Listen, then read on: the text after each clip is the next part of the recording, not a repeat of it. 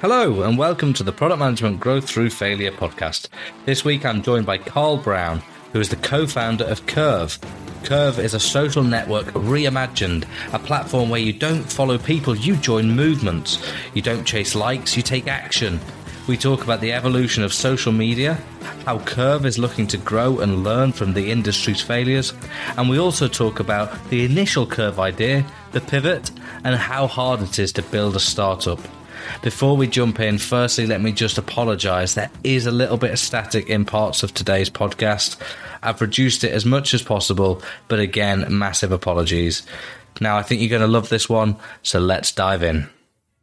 Karl, welcome to the Product Management Growth Through Failure podcast. It's great to have you on. Uh, we were introduced uh, via a mutual friend uh, a few years ago now. And after our first chat, I wrote a tweet and I wanted to read it to you because I spent a lot of time scrolling for it today. And, and it goes like this This morning, I had a call about one of the best product ideas I've heard about. I came off that call this morning with my head spinning with thoughts about the difference it could make to the world. That product, of course, is Curv, of which you are the co founder. So what is Curv and what is its mission? Well, first of all, thank you for the kind words, Mark. I'd say you've summed it up pretty well there. Um, Curv is a social network reimagined in that you don't follow people, you join movements, and you participate in those movements. So it becomes a lot less about you and much more so about what you care about and what you stand for. In doing that, I think we've created a system that reimagines the way social media needs to be with both yourself, community, and also the world and that and its needs in mind. I think I think that sums it up nicely, uh, and that's kind of what I felt the first time we spoke. And I think you always put it so eloquently that makes you think of a future where I think it's no secret the media even talks about it now about how we're scrolling forever through just the same old rubbish, basically. And I think when I look at your marketing, you often talk about social media 3.0. What is social media 3.0? And I guess it also begs the question what was 1.0 and 2.0? Well, there has been a sort of a phasing of social media in that it started off as a kind of classic social network, the Facebook vibe of you connect with friends. And then it went into something that was more focused on recommendation media. So then algorithms suddenly became an integral part of the experience we got, and therefore the effects on society and the way that we think, the way we feel, what we buy, all of that became centered around what these algorithms were pushing in front of us. And the results of that have led to polarization. We can go into the into the depths of the the, the difficulties that recommendation media has brought us to. And but I, what I would suggest is 3.0 is around the corner and that is in Curv in that actually there is a, a version of social media and there is a version of these algorithms that can be centered around the needs of society as opposed to using society to generate revenue through advertising. And so that that's where I see us going is there is a there needs to be a reawakening, a almost a revolution away from where we are today. That's so interesting. I think we're of a generation, a, a similar age, where we kind of grew up. We were we were 1.0 moving into 2.0 as a kind of we were the guinea pigs, if if you will. And but I think until you step back and actually look at that, I, I didn't think of it like that. That it, because actually thinking about in MySpace, Bebo, uh, Facebook in its early days, it was the social network, right? Posting on people's walls, poking people on Facebook. It, but this algorithmic, you know, content data driven where effectively we've sold our souls with our data and we just get inundated with ads. And I think we can all agree that that is not necessarily for social good, at least 99% of the time.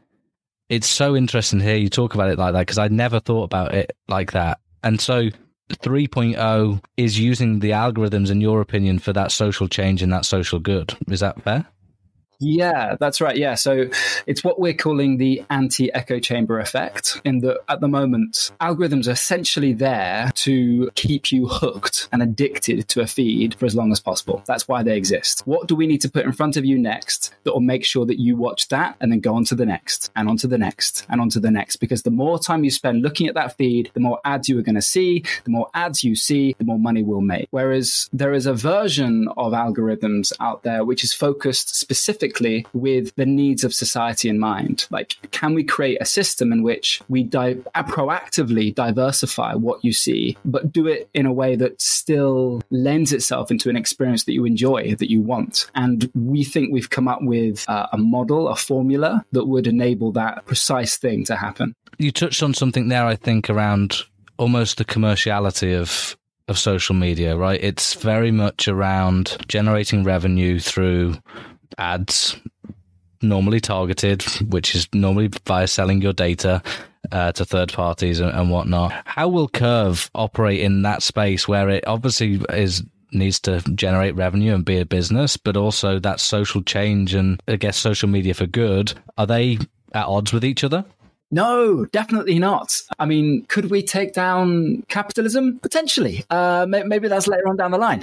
But but right now, I think that the, the key thing is that advertising as a model can be replaced. It doesn't have to be focused on advertising. And indeed, specifically as well, advertising on the feed. That's where a big issue comes because what do I become addicted to? A feed. I need to be endlessly scrolling to generate revenue as a business. That can't carry on. We have to we have to remove that straight away. What Curv is doing is is kind of a three-pronged approach. The first is a subscription model, not for you as a member of the community, but actually more specifically into the movements. You've probably heard of Patreon where you can subscribe to specific influencers. The thing about that model is that that totally works, but it's again very self absorbed. It becomes about one individual and then them sharing content specifically for that paying audience. What we're focused on is movement builders that build a community, building deeper features that enable that community to really thrive and therefore the movements to thrive. And then you have the opportunity to subscribe, i.e., kind of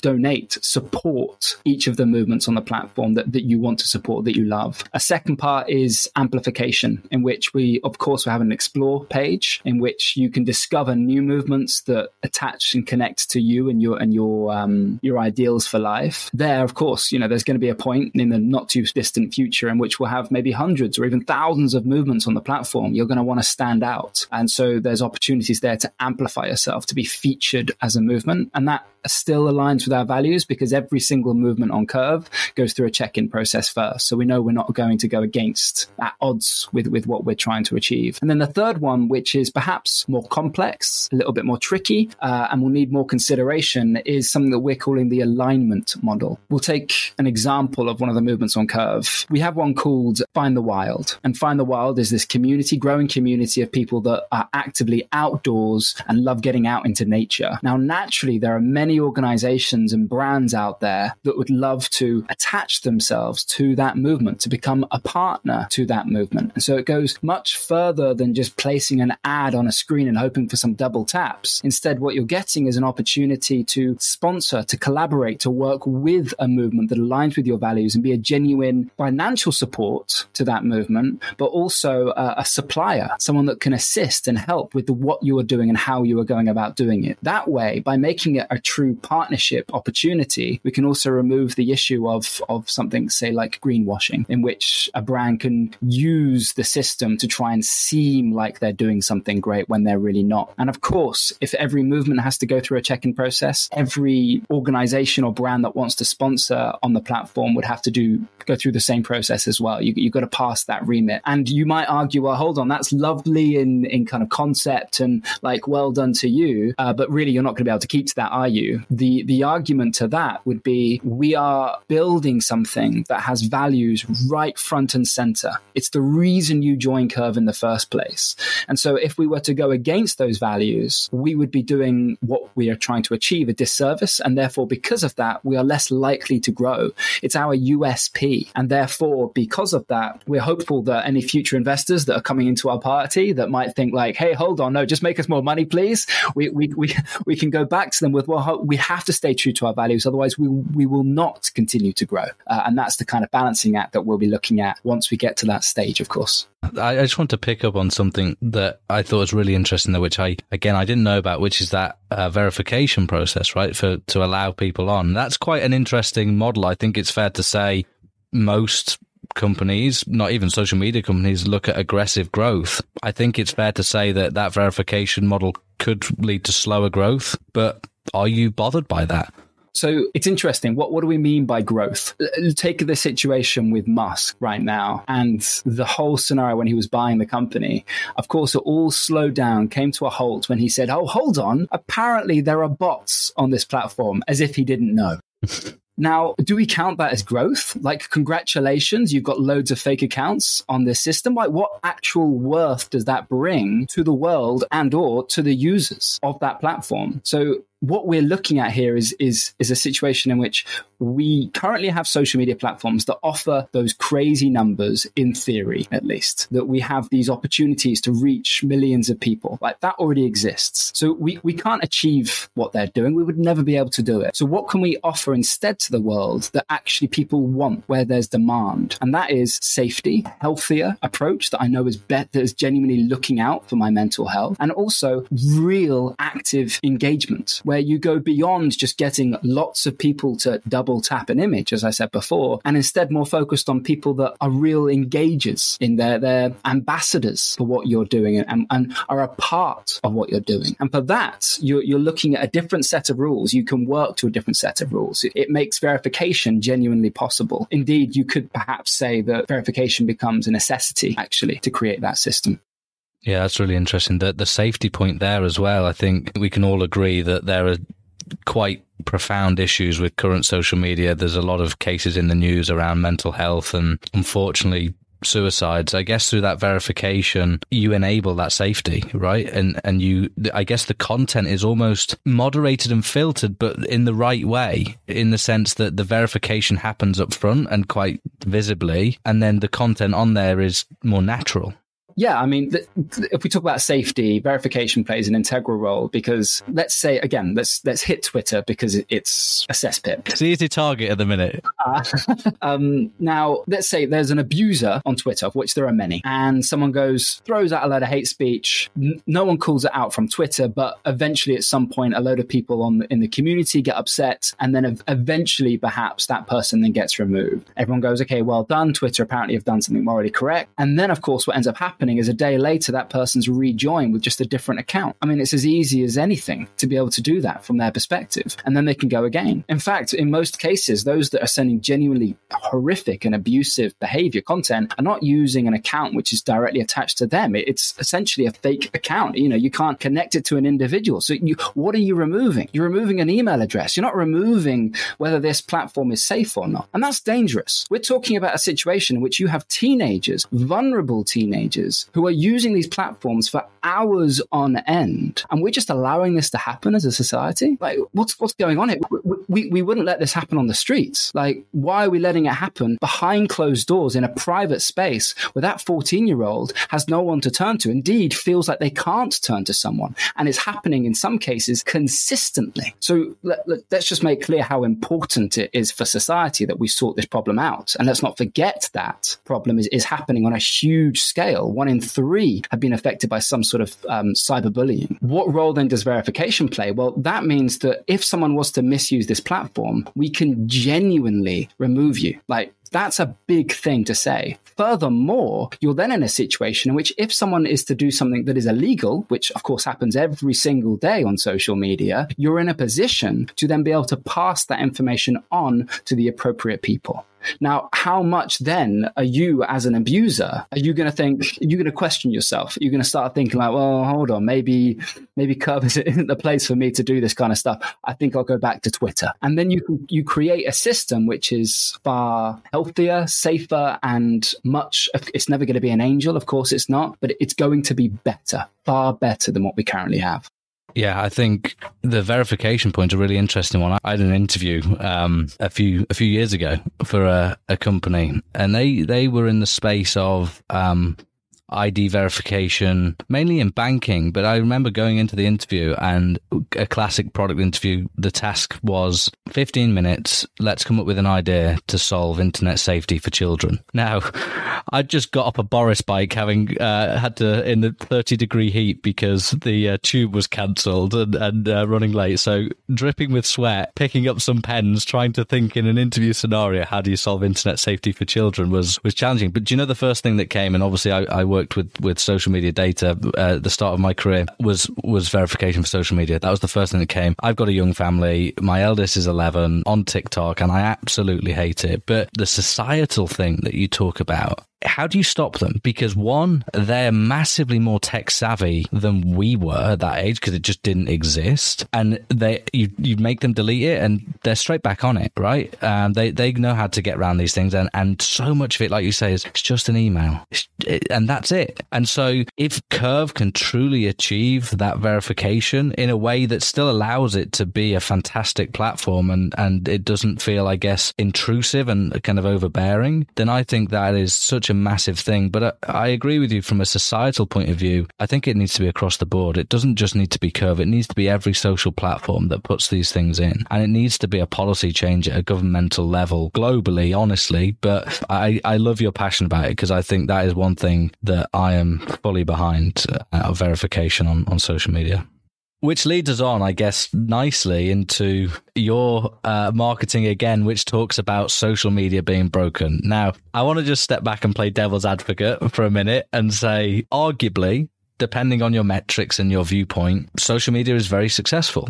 There are billions and billions of, of daily active users, monthly active users on Facebook grew last year, year on year. I think Q3 2021, there was 2.91 billion Facebook users monthly. And now monthly active users in Q3 of 2022 was reported at 3 billion. That's quite a significant growth, um, albeit when you get to those numbers, it's, it'll, always feels small when it's a few decimal points. But why is social media broken if it's still growing? Well, of course they're growing. In fact, that's part of the problem. These systems are built to make you addicted. We need them in our lives. And the more that everyone is using them, the more that, of course, others will then follow. If you take our children and the children bef- after them, the children after them, they're going to copy. What's the first things they see? Like my, I have a four year old. My four year old already knows how to use Instagram. Perfect user, you know? Lots of double taps.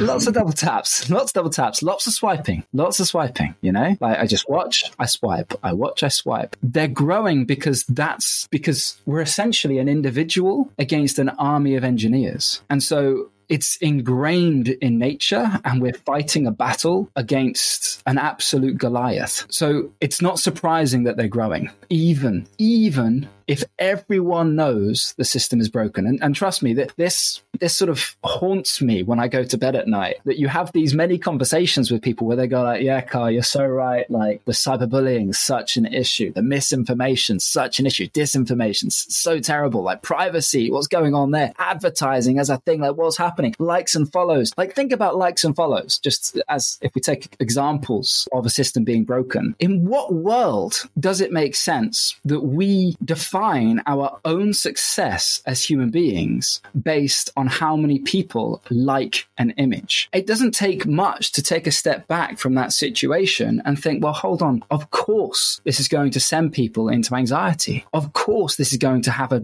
real negative impact on people's mental health and self esteem. Of course, it will. There's, there's, it's almost inevitable. And yet, those people that are feeling that pain the most are the ones that are using the system more than anyone else. They're also the ones that are very difficult to then guide them away from the system because of that addictive mentality. It's like taking an addict away from the casino. They know, they know they shouldn't be there, but they just have to keep going back for more. Now, because of that whole system, you're, you're then in a place in which you do have this oxymoron. You, you, you have this, this sort of weird polarizing effect of like, here's someone who's doing something that they know is wrong for them, but they can't help themselves. They just have to keep on doing it. And so the two things of growth and something being fundamentally broken for society and environment, albeit not for the stakeholders of Meta, specifically Trump and Zuckerberg, uh, albeit for them, of course it's not broken because what do they care about? They care care about is that DAU. How many people can be addicted to this system every single day for hours on end? And the more people that are doing that, the, the greater my bottom line is going to be. And so, yes, it's damn right. It's damn broken, Mark. It's broken. I said devil's advocate. I want to take us back to a college dorm and a young Mark Zuckerberg that founds Facebook and founds it to your interesting point I think earlier, social media 1.0 as a social network. what happened? How did to to exactly what you were just talking about there? How did we go from a social network, which, if we look at the heart of it and intrinsically, was about connecting people and about you know creating that online connection, which I think in its purest form you could argue is a good thing, and I think you know Curv still has that element of online connection, right? A, what happened, and do you think it's a greed thing that that these companies just moved so far away from potentially their original mission? Let, us take that dorm room situation. Now we can paint it up to make it feel like it's a really it's a lovely situation of this student with a dream to to connect all of the students in in his university to sort of bring harmony and tranquility to all of the students. It wasn't about communication. I'm going to argue. Someone like Zuckerberg, not that I know the guy, but what you can take from the way that he interacts and responds and talks about what he's done and the articles about him and so on is growth has always been been his obsession. How do I just get that metric of users up, up, up, and up? Growth at all cost mentality. Now, where did that truth and traction come from? It actually came down to things that were not thought about from a holistic perspective, a societal perspective. And of course it wasn't. It was a student in a dorm room before social networks had existed. Of course. Like you, you can't put the blame on the poor guy. But but all the all the while, the the actual thing that he was focusing on was growth, and therefore it became about dating. It became about like who's that sexy person who's on in that picture. Oh, I've been tagged in something. I better check that I look good. They're the kind of things that the the model really honed in on quickly because they were the things that were working. And as as mentioned, you can't knock that really because growing something from nothing there. We're in a different position, right? If Mark Zuckerberg was in a dorm room today, you would hope that he would have looked at what's been before and gone, well, what do I have to do to actually make sure sure that what we're building here has both my profits in mind, but also the people that are using it in mind and the society that it's going to help. And help is an important word there. Like, what, what's its role in the bigger picture? They didn't think about that. They thought about growth. We have the opportunity of hindsight in which we can look back on what's what's happened before. We can learn from that and then take a different direction. I'm not sure if that answers your question, but I, I think it gives perspective.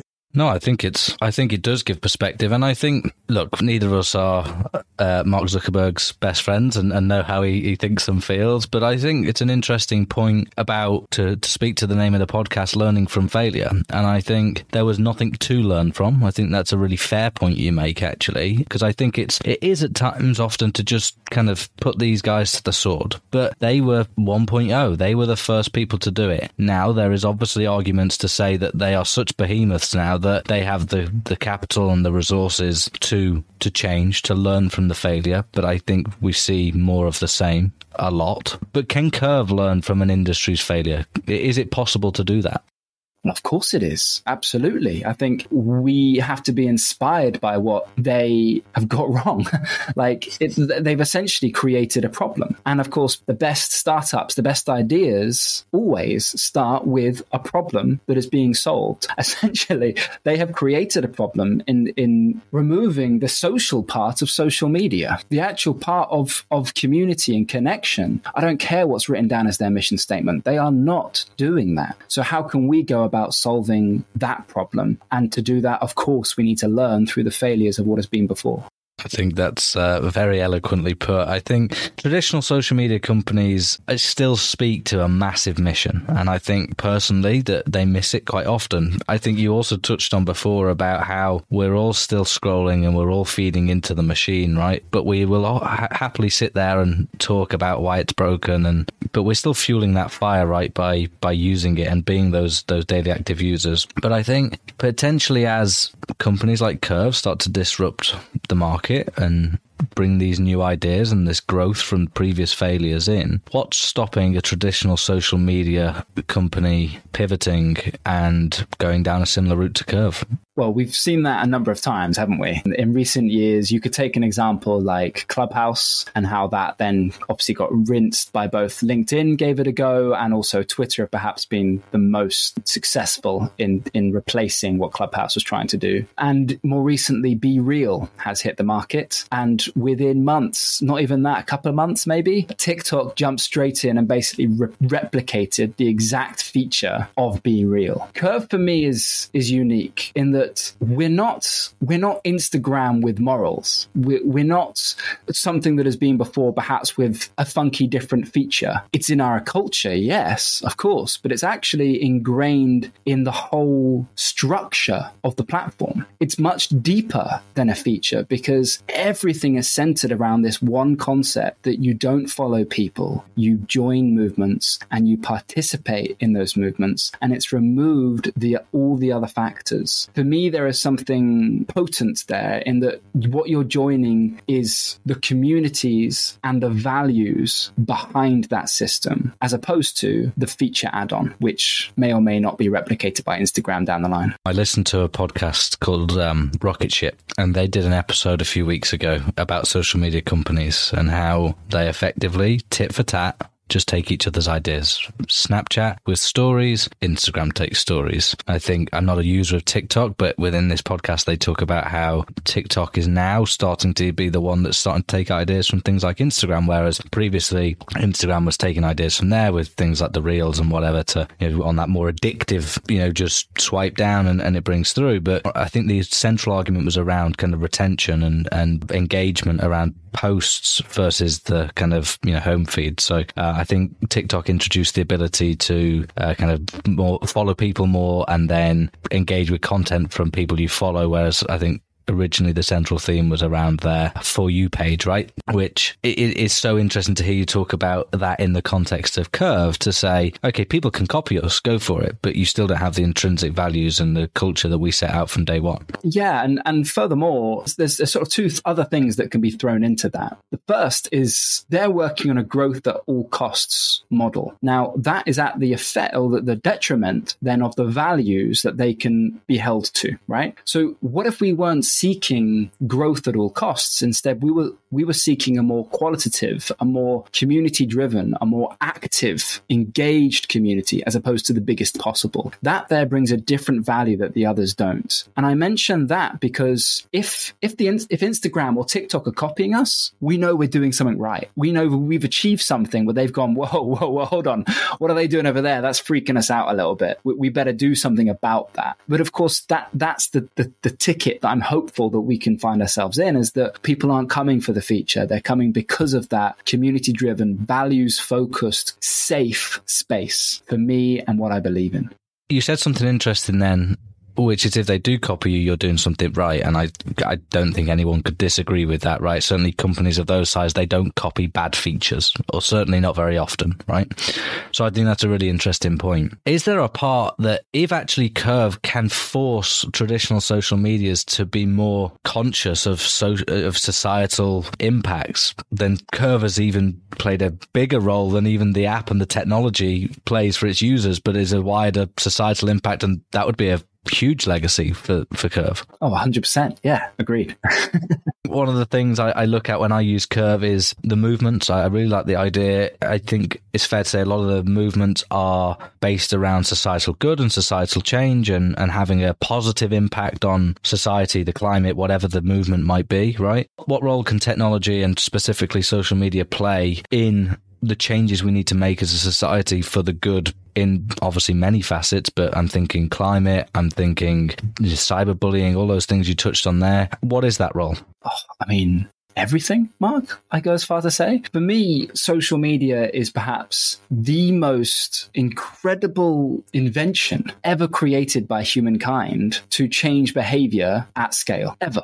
Nothing else even comes close to it. It completely changes the way we think, it changes the way we feel, it changes what we buy. And therefore, of course, social media is intrinsic to any form of change. Anything in which we need progress or we need to shift the needle, social media is front and center in a way that no one seems to really be talking about. So there's that. And that's just based on the current model. On Instagram, that's based on that. If you then were to build a system that was focused predominantly on how you can take action and participate in the things that you care about, then not only are you changing then the minds and thoughts of the individuals on the platform, but you're also directly changing the actions that they are taking in that moment that then encourage other people to do the same. The knock on effect, the network effect being guided not by likes, but by taking action. And therefore, if you were to place that into the role of something big like the environment, in which many of us feel almost helpless, but willing and wanting to do something about it, that there gives it something concrete. And importantly, it gives it community. Many young people, Generation Z, who are very conscious of this more than any other generation, this problem, this overarching problem of what's this world going to look like when I'm grown up, right? That there is bringing anxiety that's bringing a, a, mental health sort of come down, right? Where sort of burnout is becoming intrinsic to just their life. That there is can be helped immensely by building community around those actions in which people then don't feel alone in the struggles that, that they find themselves in. But furthermore, I, I want to bring up a really important point about what we're doing. Curv cannot be a space for activism alone. If we created that, then we would create an echo chamber in which those that are interested would join and those that would not would, would stay away. That's not useful. I mean, it is to an extent, but it's not as useful as it could be. My point being is that a movement, let's reimagine what that word really means. Like a community of people that are taking action for a thing they care about. That could be like we have on the platform already photography. We have a photography movement. We have a movement focused on the pets.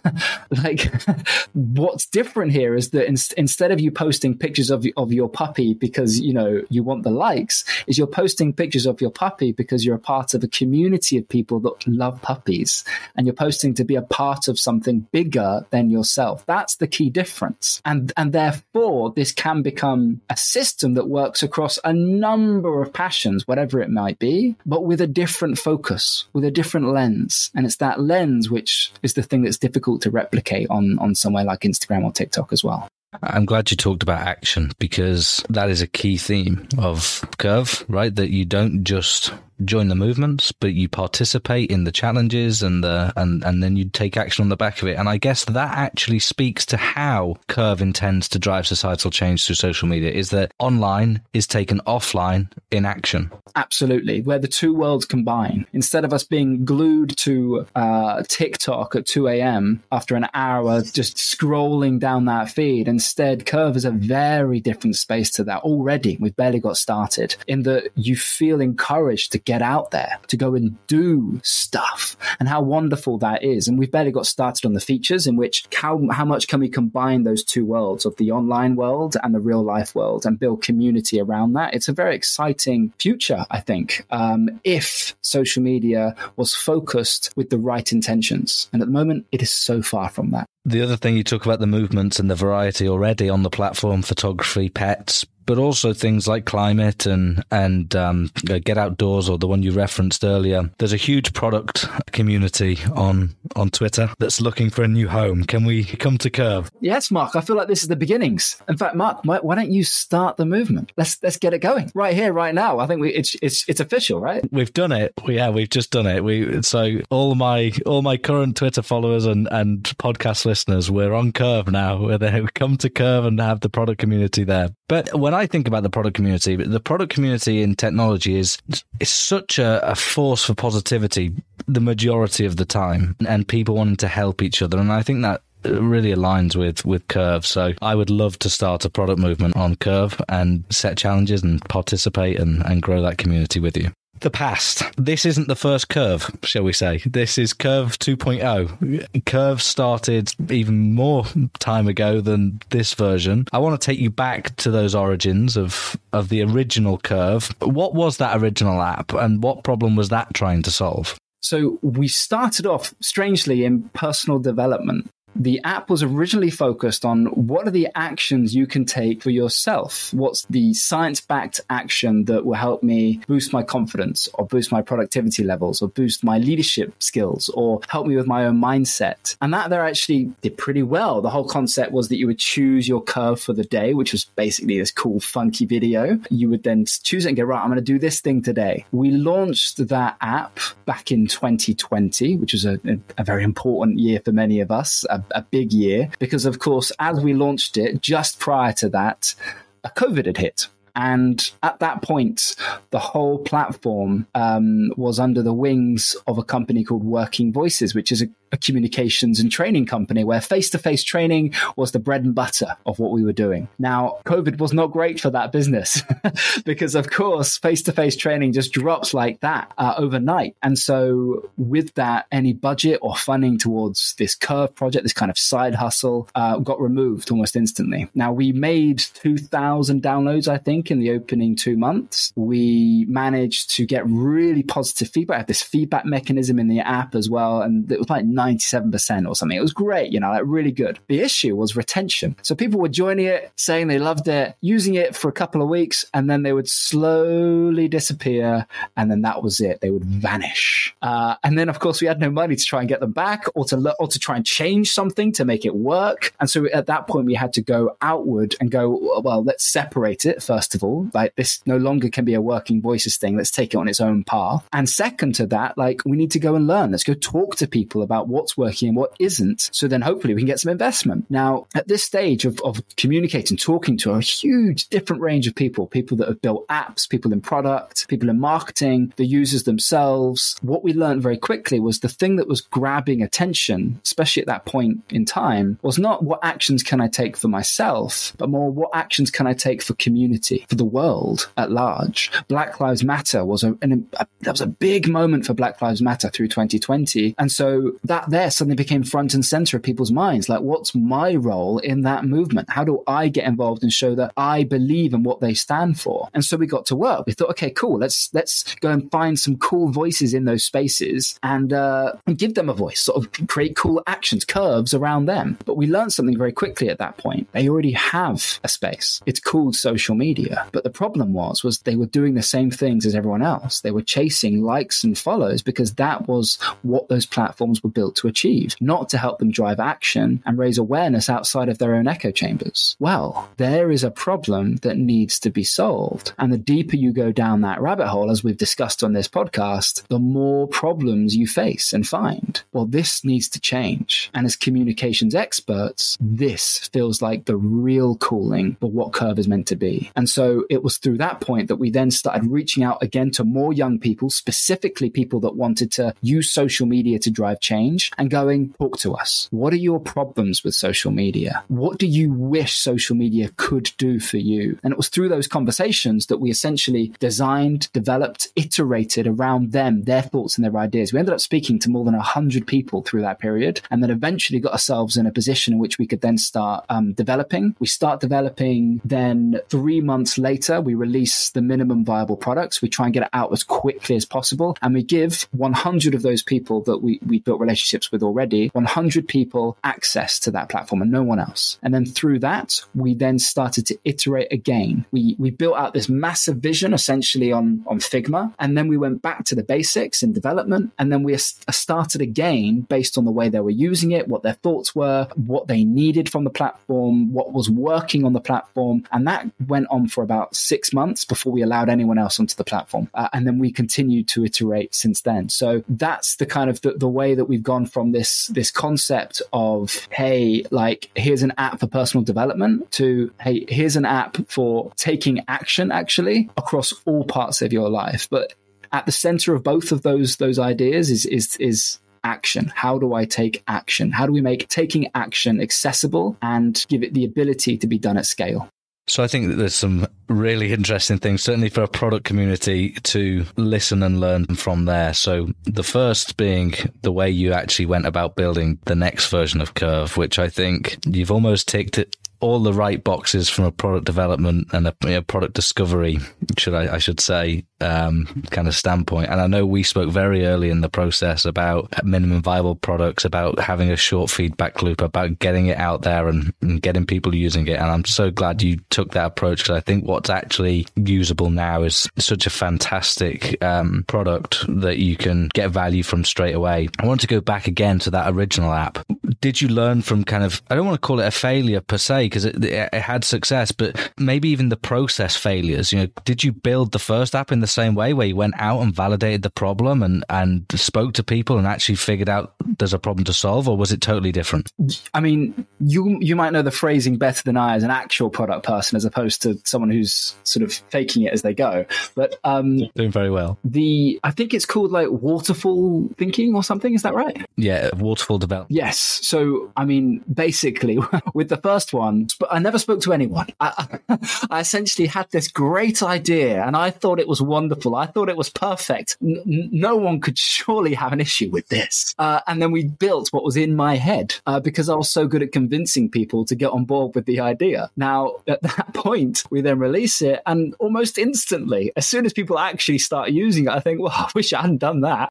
um, but, and so I, I completely got it wrong the first time round, completely. And that is where, and you know, the biggest learning curve, no pun intended, was this focus on not only learning by learning through others, but I didn't even, I didn't even know the, the retention. I, I, didn't even know that was a thing. So I was going into completely blind. Like, like I wasn't chasing retention at that point until I realized, wow, retention's really important. So this, this second time round, retention has been my absolute, my, the, the key focus for what we're doing, much more so than growth, I should make clear. And to achieve retention, you need to talk to the people using your platform. There's there's really no other way. I don't. Well, there probably is, but not to my knowledge, there isn't. Do you know what? By your own admission, you're not a product person, but so that's not your background. But actually, you are a product person, and that is why you're on this podcast because the the things you've achieved in such a short period of time, and certainly without kind of, I guess, traditional guidance of having a, a product leader you can learn from or mentor you. But actually, you've then taken all the right steps second time around, and I think that for me is why this podcast is so interesting to me. In that you know that first time you you did it wrong, right? You did it in a wrong way, or, or you know there there were things to change. And the second time around, you grew from that and you kind of had that untapped growth of how do I do this better?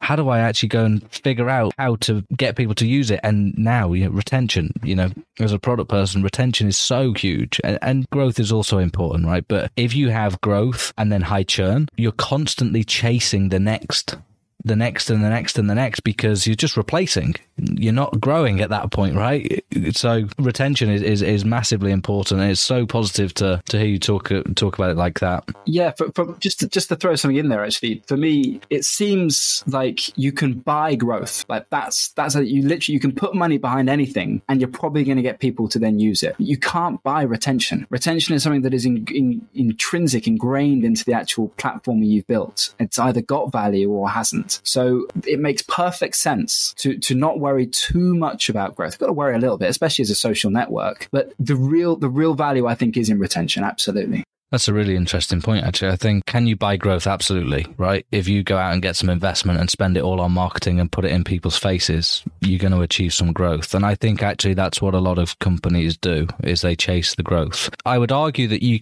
I wouldn't say buy retention, you can invest in retention. I think that's a better way of putting it, in that actually by focusing on the problem and doing exactly what you did second time around, going out and validating the problem and then building to solve that problem. The retention then is exactly like you say in the value. Have you generated value for me? Do I see the value? Yes, I'm going to carry on using it. It's as simple as that. Nobody stops using a product they love, right? It just why would you? People stop using products that don't give them value, that that doesn't have that lovable feeling, and then bring you back to it. And so retention is so important. You're absolutely right. There was one thing I think you touched on with the original app, and Curv as it is now, which is action. That's always been the central theme. And I think that's an important thing for people to kind of recognize is although you learned and grew on, on the original idea, there was a central concept of action here, right? It was just maybe slightly misguided based on your like you say, that idea in your head, it was amazing. I'm going to build it, build it, oh, but action has stayed as a as a central theme. Absolutely, yeah, and and that I think is is quite interesting, really, isn't it? Like you, a pivot in its traditional sense. I'm, I'm not sure if if you're meant to pivot away from your overarching goal, but I I would think probably not. There's probably something ingrained in in what we were trying to achieve, and the way you go about it will mold and shift as you learn. But actually, we've essentially taken what we were doing before and we put it in overdrive. We've just thought far bigger, and we we, we didn't really was the idea we had back then had the potential to be as big an idea as it is now. Furthermore, what's also interesting about this approach is I feel like we've barely got started. We've been developing now for months and months and months. Like, I actually don't know how long. It, it's been a long time. And yet I feel like there is so much we need to do. And that as a as a way of of thinking, just first of all, it doesn't happen with small goals. You, you need something large enough for that to be possible. But also that the original way that we were thinking, or I was thinking at that point, you know, like I've got an idea, let's just build it. It was closed. It was a fixed mindset as opposed to a, a growth mindset that I think we've inherently got now, which is much more about, well, where could this thing go? How can this thing solve a problem for a person? And, and you can really go so far with this, which is, you know, it's exciting and scary at the same time. I'm sure it is scary. And that's a lovely segue into my, my next line of questioning for you, which is really around the challenges of building a startup, right? Because it's certainly not easy building a startup in a space like social media where there are some huge, huge players in there with lots and lots of money, lots of lots of resources. And I just wondered how have you found the journey so far in terms of building the startup? Really stressful, a real roller coaster, exciting. You know, there's so many people that you meet where you kind of you, you might ask them about what they do, and their face almost of like sort of like their eyes just sort of roll over a little bit. Oh gosh, have I got to talk about what I do again? Or they, they just give you a, a job title and, and, that's it. It's difficult to get anything else from them. But when you get me going about Curv, as as you're discovering right now, like I, I can't stop talking about. You know, I'm, I'm obsessed by it. I'm it's it's ingrained in me. It's a part of me. That there doesn't really happen unless you've founded something that you feel like you've you've got ownership over something like this. And so with that though, it's it people you know people say it's like having a child. I, as people that as someone who has two children, I don't think it's it's not quite the same as a child, but it it's not far off. And geez, I spend more time with my third child Curv than I do with my own actual children. And so that's that's the other side of it, of course, as well is your obsession with something like this then can have a negative effect on your closest relationships. But at the same time, it can also bring wonder as well because it, it brings a kind of uh, an edge. It become it, it, it, brings a passion. It begin it begins a kind of like the opportunity to start a legacy as well. Like that, you know, that there's just so much up and down. I, I mean, I don't really know how to to answer that question just because it's so mixed. You know, it it's it, you know it's like your whole life. yeah, I think I think you answered it perfectly. You know, and I think you know, like you say, you you've got two children and you're probably spending more time with Curv, but I think that probably speaks to the mission you have with Curv, which is actually to create a better world for your children, right? Where social media drives societal change, is a force for good rather than what we experience today. So, to, to touch on your roller coaster of of, uh, of Curv, I, I guess there's been some decisions along the way where you have failed, but I was just wondering, what are those ones that spring to mind where you think shouldn't have done that, but and then what did you learn from it? How did you grow from those kind of decisions? Well, the obvious failure was the way that we approached Curv 1.0, and learning quickly and agilely around that was was I think super important. And it does feel like I'm making mistakes every day. Honestly, I feel like I'm failing a lot. My first job, my first real job, if you can call it real, was as an actor, where you know I go for auditions and put yourself out there. You know, you you know you're putting your yourself out there. It's a really important point with acting. And then, you know, you stare, you're being stared at by some individual in front of you, sort of like nods or does nothing, and then essentially says, next, bring on the next person. And then you do that again and again and again as, it, as if that's a real job. And then sometimes you get jobs and sometimes you don't. I bring that up because that feels like constant failure, but also through that experience, I, I had to, had to become resilient and learn quickly and to not take failure as something that is a negative, but as something that can help you, that that can you can sort of grow from in some way. And that I hope is something that, that I've tried to live my life by, let alone the way that I, I run Curv. There is a saying that stuck with me that I don't even know who said it, but it goes fail, fail again, fail better. And I like I like to think of the way that Curv is happening as just one massive failure after another, but each time we're getting a little bit closer to, to what we're trying to achieve. I love that way of thinking about it. And fail better. That's that's really interesting. You touched on acting. You also worked with the the Met in, in gang prevention, if I'm not wrong, and then with working voices in, in coaching and, and training before your technology journey. Throughout your your kind of career history, how has your attitude to failure changed? Has it changed? Yes, I think it has changed. It's changed in that as you get older, or more specifically, I think at the moment in which uh, we had children, my thoughts on failure became different because you it matters more, right? You, you, you need to succeed more. And so the pressure feels more there. Whereas, of course, you know, when you're in your early 20s, they, you can fail and then get back up on your feet and nothing's really changed, you know, whereas there's, there's, there's more to, to look after now. Because of that, I think my relationship with failure has changed, but I'm proactively trying to remember the way that I've always jumped into failure and been courageous and ambitious in whatever I've tried to do. And, and ambition isn't possible without failure. Um, you, you, you have to try and jump further than you actually can, and therefore you're going to fall. But if you're not trying, you're not going to, to make that extra leap. You're not going to go that extra step. And so my relationship has changed, but my desire to keep failing hasn't. Think you see a lot of high performing people, a lot of success, or what we would class as successful people, often talk about the growth from failure, right? And that for me was, uh, you know, there's so much untapped growth. If you don't embrace failure and look at it and really introspectively go, okay, what went wrong? You know, like you say, jumping as far as you jump further than you can and you will achieve more. I think that's such a uh, you know a great way to look at it. And I think that's exactly what you've done with Curv, right? You've you've certainly picked an industry to uh, jump very far in, and uh, there's some there's some big competition, but I think you're you're definitely doing it in the right way. Uh, maybe you already answered this, but I ask every guest: Does failure scare you? Yes, of course, it does. It scares me, but being scared is something that passes. Uh, what you learn can continue.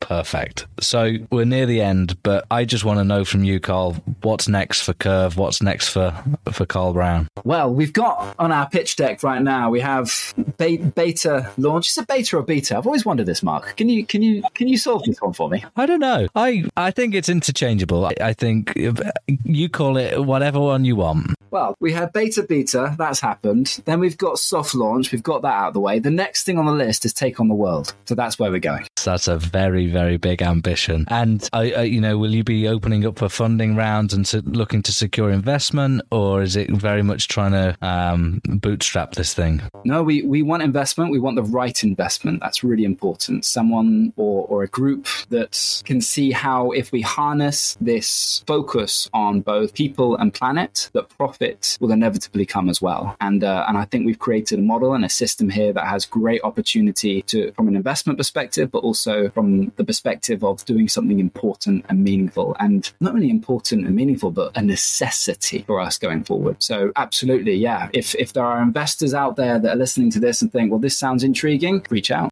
hopefully um, within the product community within the tech for good let's say community there's some people listening that might think i'm fully behind what Curv is trying to do. Um, we we will try and facilitate anybody that is interested in investing in curves through this podcast. That would be fantastic. The the last section of this uh, podcast is is what we call pay it forward, and uh, the previous guest writes a piece of uh, well-meaning advice of how to grow through failure. So your piece of advice, Karl, is don't be afraid of failure. Whether you're shipping a new feature or a new strategy document, focus on quality, not perfection, and eagerly anticipate feedback. The sooner you ship, the sooner you get feedback, the sooner your product gets better. So I will let you take that away, Karl. Thank you so much for joining me on the product management Growth Through Failure podcast. Uh, I can't wait to uh, see how Curv grows. Where can people find out more about Curv? So a key thing to say is Curv doesn't have an E. C-U-R-V, drop the E because we're cool. So it is joincurv.